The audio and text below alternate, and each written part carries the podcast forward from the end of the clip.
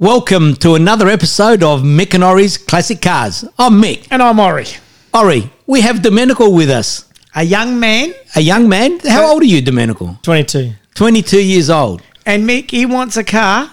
He was looking for a car that I must admit I've got. Oh, it never ever interested me. And, and well, in, to me, it does a little bit because ha- I've always had Japanese cars. So okay, so you've let the cat out of the bag. We're looking for a Japanese car. Domenico wants a Japanese car. And why a Japanese car, Domenico? The first thing that drew me towards the Japanese cars was the, the whole culture in Japan about these cars, about how unique people make their own cars. With a lot of these Japanese cars back in the day, they weren't very expensive cars. Like you've got the, the Supra back in the day, the Silvia, the Skylines and stuff. They weren't very expensive cars, but over there they would modify them and make them to how they wanted them. You know, which is which is something that appealed to me. And uh, not necessarily I like every everyone's different builds when they slam it to the ground or you know whatever that is, but for me, it's just it's nice that they put a little personal. So they so they would tweak them up, put their little, like you said, little touch of their own what they want to do with the car, but they wouldn't change, modify the engines. Oh, I think Yeah, they would yeah. do that as well. Spoilers and all. Yeah. So obviously, Japanese legislation allows those cars. I I remember this big influx of Japanese cars, early nineties, mid nineties, maybe There was when a these lot, yep. And GTRs and Godzillas and all these things were coming. And I must admit, people were going crazy, but they already had 80, 100, 200,000 kilometres on some of these Correct. cars. And they were uh, found out to be quite reliable. Yeah, but some wouldn't become registered or they were too powerful. There was some, I remember talk of a legislation like they were too powerful or something. I think there was a stage. Uh, I'm not sure whether you remember Domenico, but uh, back when there was uh, an unwritten rule between Mitsubishi and Subaru that they limited the kilowatts to, I think, 205 or 206 kilowatts. So the Evo had 206, the Subaru had 206, something like that. But you know, they were bringing those cars into Australia when they weren't Australian delivered. That's why they were allowed to bring them in. So Japanese delivered, right hand drive, Right hand drive. Manual and auto. They were both available. Yep. As I recall. To, and, and there were actually businesses, companies that actually sold Jap imports. There was Correct. one, I think it was called Jap imports. and they still do it now. They still do it now. So, Domenico, I mean, are you looking at modern Japanese or early Japanese? What, what is it? I mean, uh, Well, if you're talking, would you say modern is you know post two thousands? For me, you know the new Supra, the new GTR, as nice as they are, you know you see them on the road, they're head turners, as you may say. But for me, it's mainly the the late '80s to the '90s where you've got the RX sevens, the R32 GTRs. You know that's what has a so you're talking about what we call the classics to the modern classics, Yeah. where Japanese we're saying classics. we're saying modern classics up to about a 2004 or five. So you're in the modern classics era, maybe even the classics era. Yeah, I'd say the, the probably the latest model that I really like is probably the Evo up to the Evo nine or ten, I think, or the nine maybe. And why not the Subaru STI? I, I do like the Subarus, but you know, if I had to pick, they wouldn't be my, my top three or four. Oh, there Oh, you there you go. go. I know There you go. someone that owns one of those. Anyway, So- in, in terms of sorry, Ori, the, right. in terms of you know the type of drive and what do you look for in a drive driver's car? I assume you want it as a driver's car, as a daily driver. You're talking about, or and also manual, automatic. Uh, what are the choices? Well, for the specific car that I want, which is the Nissan Silvia S15, which I've, I've wanted for a few years now. So that's the car. We've, Well- that is definitely the one we want. That's that's definitely the one I want. There's others that I would also love. So what year is that car?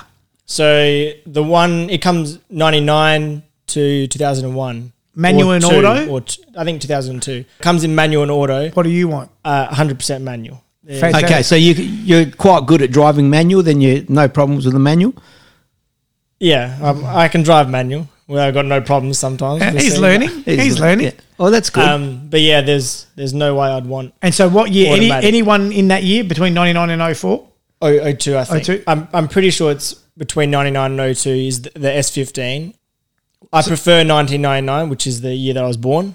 Okay, But so there you go. there you go. which has some sentimental value. However, you know, I'm not going to be. So you want to look picky. for one out of Japan, or you going to look for one that's already been imported and it's, lo- it's in the market at the moment in Australia? there I'm not not too bothered at the moment, as I'm not currently like actively looking for for the car. But in the future, hopefully, you know, one get that gets imported, depending on you know how it is and what it is. Yeah. And in terms not, not fast. In terms of the you know whether it's an original car or whether it's been modified the number of kilometers on the car all that sort of stuff and you know what is there anything specific that you want to negate out of that a main thing would be an engine that's not heavily modified. As you were saying before, of how I would want the car and why I would want the car.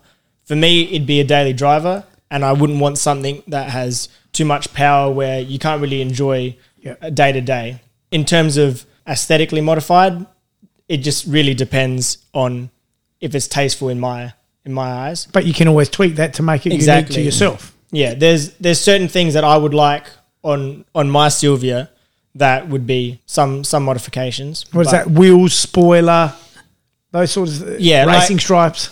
Probably not race, racing stripes, sorry, but yeah, in terms of like spoiler and stuff, they come with a with a stock spoiler.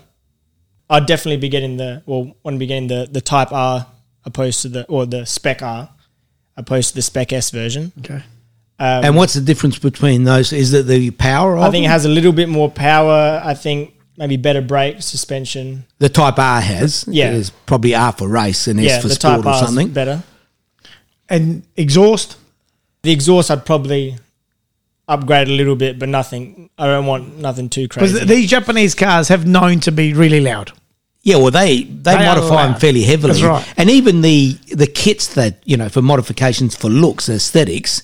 There's name kits in the Japanese have got a lot of name kits, haven't they? so you can get like original kits where you've got like Aero Kit or the Rocket Bunny kit. I think Rocket Bunny is probably the the most well known, where you can get them and they're they cost you six, seven, up to you know ten grand, and Just for the kit. yeah, and they're original ones, and they're not even fitted. When you say original ones, you mean original from that manufacturer or Yeah. from the factory? So from the manufacturer, then Okay. there's other brands that would do like a replica, where obviously it's not worth as much, but the same the same kind of look, and depends if you if you need the original or you know, Yeah, that's some of the things uh, you, you showed us some photos of some of the kits and the spoilers.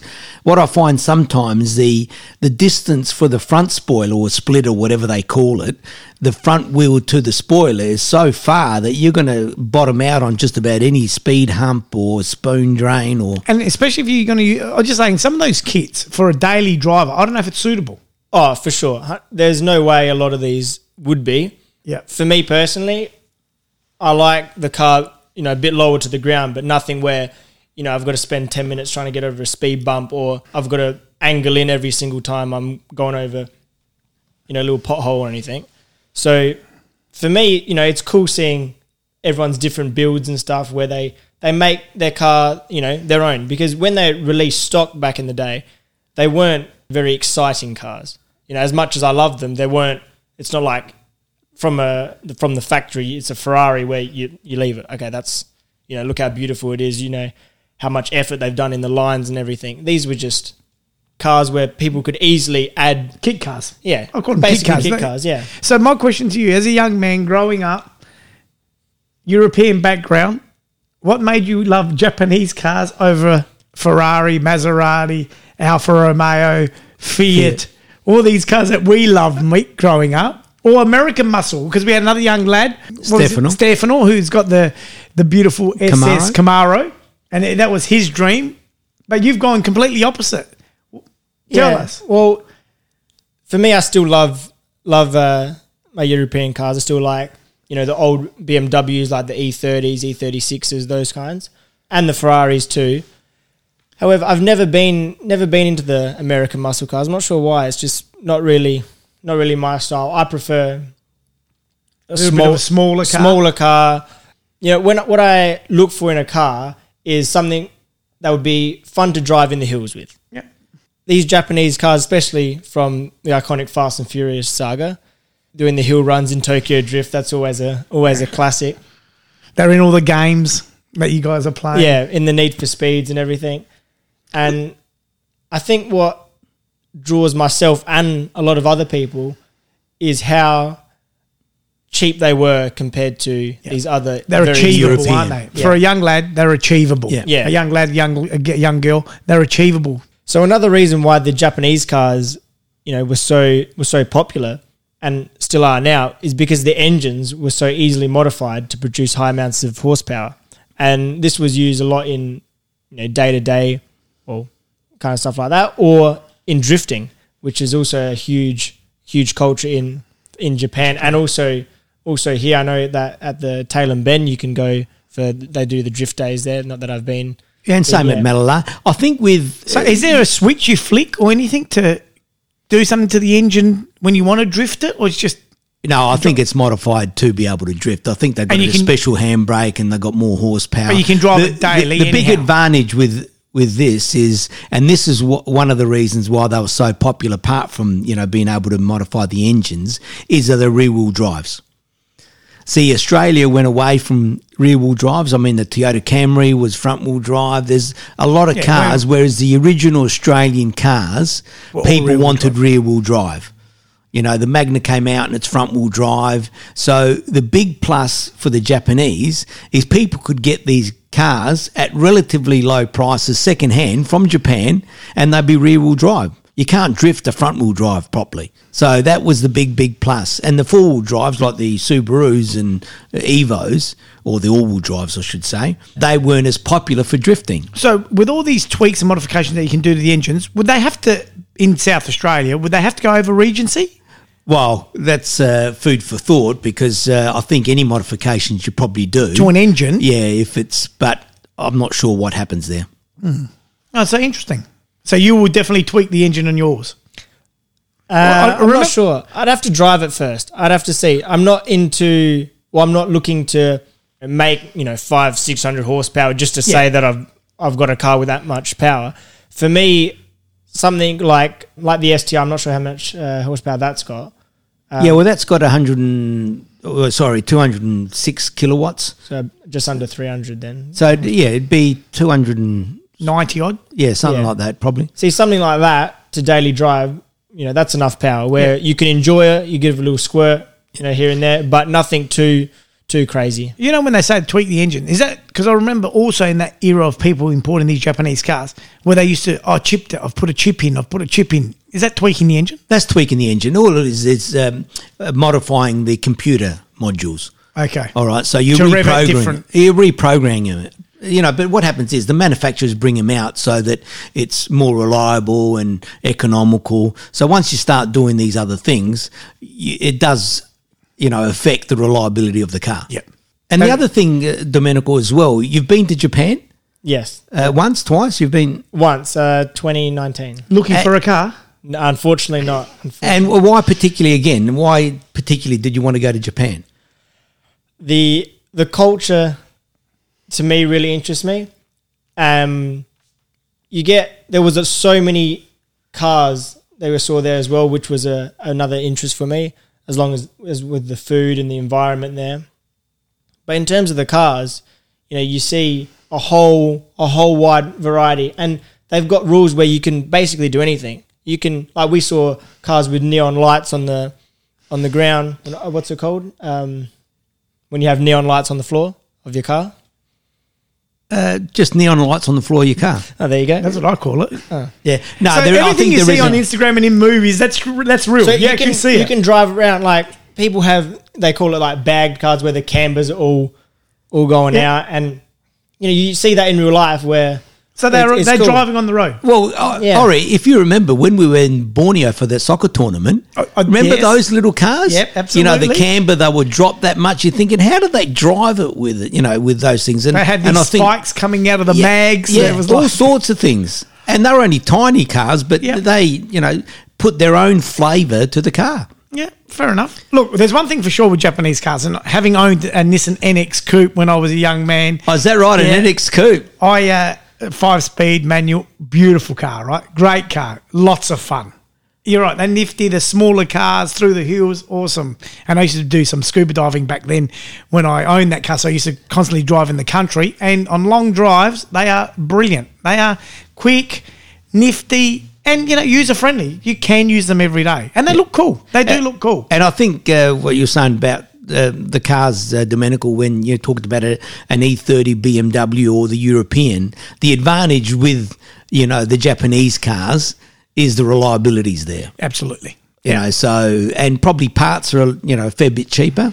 So yeah, have you looked at all that sort of stuff? So uh, you've obviously got to set yourself a budget, Well, or you haven't gone that far yet. You Well- know that's the car you want. yeah. I mean, there, a couple years ago, I was I was looking for the the Silvia a bit. I'd say a bit more actively than now, and I was looking in domestic market and also importing one from Japan. And at that point, I didn't didn't really know much about how to import and stuff. Around then, it, they were just over twenty grand for a, like a pretty decent one. However, now they've, uh, along with a lot of the other Japanese uh, classics, have uh, skyrocketed. Wow. Yeah, we found, uh, you know, we're in Australia, so we're talking Australian dollars. Yeah. Um, but what it is, is through the pandemic, we've found that in Australia, the second-hand car market has really skyrocketed a fair bit, particularly even the Australian muscle cars. You know, they've gone uh, really, really expensive. So you've you've got you're working towards setting yourself a budget then. Yeah, so my, my budget will have to increase. I think it's um it's not something that I'm looking to buy, you know, in the next year or so. Okay. Uh, so it's a probably long out term- of uni and then, you know, hopefully in the future. In the meantime, um, in terms of your daily driver, I hear that you're going to end up with a, a Fiat Punto for a, a daily driver. Yeah, yeah, which um Uh, hand me down from your brother, is it? That's right. I'm definitely excited about that. Mainly because it's manual. Mainly because it's manual. Because at the moment the X Trail is uh, The X Trail, although it's a it's a beautiful Nissan, it's a it gets It's me where I need to go. It's not uh And Yeah, actually, they're not a bad car. I must admit, the X Trail is it's a pretty good car. That's why there's so many on the road. Hundred percent, but different different drive to a Punto, It certainly is. and a yeah. different drive again to a. So Mick touched on it before. Have you driven these Japanese cars? Have you driven any of these Japanese, the Silvia, the, the GTRs? Have you driven anything apart from the Subaru? oh no, only only the Subaru I've driven. So how do you know that this car you want is actually going to be a nice car to drive? Does that worry you? It well, not really. Only because I've got a couple of friends that have got a uh, Nissan Silvia. One in particular daily drives his, and he's daily driven it for a few years now. And you know he raves and raves about it. I mean, I always talk to him like, you know, how's it going? Like just to keep up to date, just to see, you know, for when I'm looking for it, just some, you know, some fellow information from someone who's already got one. And he says, you know, no problems. He loves it all, all the time and you know there is a chance that I may not like to drive it when when I get one, but I think I that's guess when it gets to that point, yeah. I think that's probably very unlikely because if you like to drive a manual, the Silvia is a rear wheel drive. You've driven the STI, which Yeah. has probably got a fair bit more power than than the Silvia, but you've enjoyed or you do enjoy driving the STI. oh, love love driving the STI. Yeah. What about the turbo lag in it and things like that? for me? It's not a it's not a deal breaker. It's not something where it's going to put me off the car. I think it's something that you just get used to, and I mean, regardless, I still enjoy the enjoy the car a lot. So you're young, you're 22 years old, you're going to buy this Silvia, you're going to put your own little touch of Domenico on it. Would you ever sell this car, do you think, in the future? Hard question to ask, but is it something they would just say in the collection? Because it's not a, it's a big outlay, but it's not a big outlay, if that makes sense. ideally i wouldn't i wouldn't want to if i am able to attain this the exact silvia or basically the exact silvia that i want Yeah. i don't think i don't think i'd ever plan to To sell it. plan to sell It's it something yeah. you've always wanted. You've dreamed about it. You finally got it. It's going to have uh, a couple hundred thousand kilometers on there, most probably. But like I said, they're reliable, and you, everyone can work on them. Parts are easy to to access and to get. Why would you sell it? Yeah, it, it really depends on the circumstances at the time. Oh, if Uh, you needed the money, you're building a house, things like that. Or exactly right. I mean, you're paying for uni fees, whatever it may be. Different. But if that didn't come into it, you wouldn't really sell it. yeah, tha that's the thing. If you don't really need to sell it, I mean, of, Um, of the cars you own, Mick, when you were a young man, Yeah, but I think what happens as well, your your choices or your your ideas change over time. So look, you know, at the moment, uh, Domenico, you you've got a girlfriend and it's just the two of you. But things change. You know, like I had a 300 ZX. When babies come along, you can't really fit baby seats in there, so you're driving the other car daily, or you know, um, and you get you get annoyed that that's not getting used. So circumstances do change.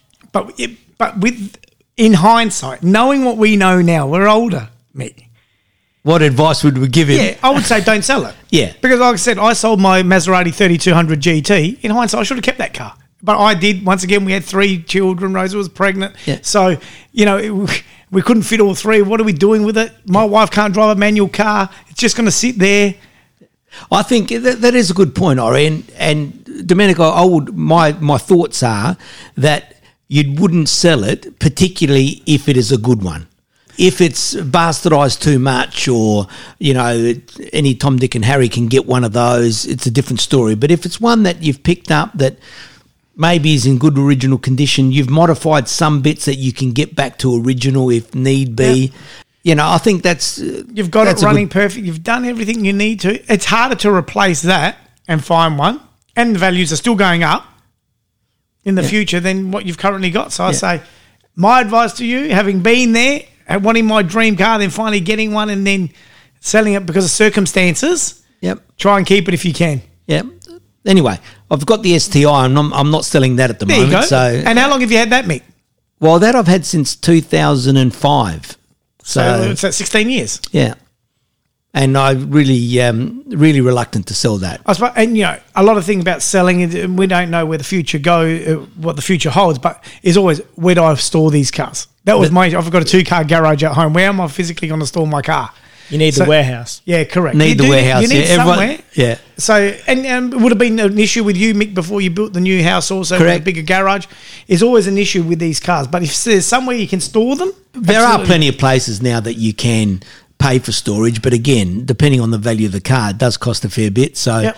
you got to look at those things as well. Oh, that's awesome.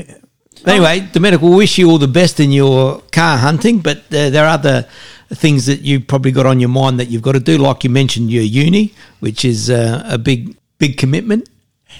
Yeah, yeah. And another thing, just quickly, when you were uh, talking about you know circumstance and stuff, I was also thinking, you know, for a while I was debating whether I'd want to pursue a Silvia or an Evo because obviously an Evo is four door, More You know, user friendly. seems more practical for a longer period of time. You have a family, you can still use the Evo. Exactly. There you go. Because it's got five seats. Yep. But you know, after contemplating, I mean, not that I needed to make a decision straight away. Always went back to the Silvia. You know, whether even though I had only had two seats, uh, two two doors, for me, I'd much prefer prefer the Silvia over an Evo. Okay, well, what you'll have to do then, uh, Domenico, I think, is drive both uh, the Evo and the Silvia on different occasions. And uh, then you never know. You might like the Evo even more. Yeah, no, that's but I think it, it, it's it's age also. You know, he's a young man, early twenties, a two door. You don't need, you don't think about a four door five seater now. You've got no commitment. Plenty of time for that, You you got reckon? plenty of time. Correct. So I agree. Buy the two door and don't sell the two door. Keep it. Anyway, so we've have we helped you along there, Domenico, or not really? We made it more complicated. No, I'm excited. I'm looking forward to seeing Domenico's car because I want to drive one. Because I don't think I've never driven one. I've, I've driven Nissan GTR and I've, things like that. A Silvia, I've never driven. They must be pretty good. I mean, they brought a lot of them into Australia, as in grey market imports, and there's still plenty of them, and they are holding value. So they must have been good cars. Look, a friend of mine had one years ago, and I went in the car, and and he loved it. And it had, like I said, it had nearly 150,000 kilometres when he bought it, and I think he put another 100,000 kilometres on it. Never had a problem with it. there you go. You know? And you said that a nice car, quick, just surprising that you know the young generation still want those Japanese imports. That's great. And it relates to things like the Fast and the Furious and whatever movies are at the time. Hundred percent. Here's a question: How come they actually never sold them new in this country? If there's such a huge demand for these vehicles, well, they sold the S two thousand two hundred, the S one eight, the S two thousand, S2000. Oh, two hundred, oh, sorry, The, you're doing the S two thousand. That's a Honda. That's a not Honda. the S two thousand. I was thinking of the 200SX. the two hundred SX. So, sorry, yeah, yes. there is an Australian delivered Silvia, so to say. right. there's a few few differences. I'm not sure exactly, but yeah, it's labeled as the 200 SX. And what about the 180 SX? It's Is that an the SX? whole the whole Silvia group is is very strange because you've got a lot of names for very similar cars which are also categorized under the same thing. Depending on which country it got Yeah. delivered to. Right. So you can have a S15 and a 200 SX, but then a 200 SX could also be an S14 or an S13. That's, so it's a bit it's it's very confusing sometimes. Depending Okay. on which market it went to. yeah. Right. Okay. Anyway, Interesting.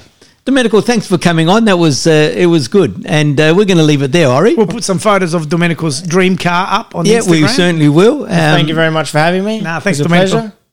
Anyway, you can catch us on the show at mickandori at gmail.com.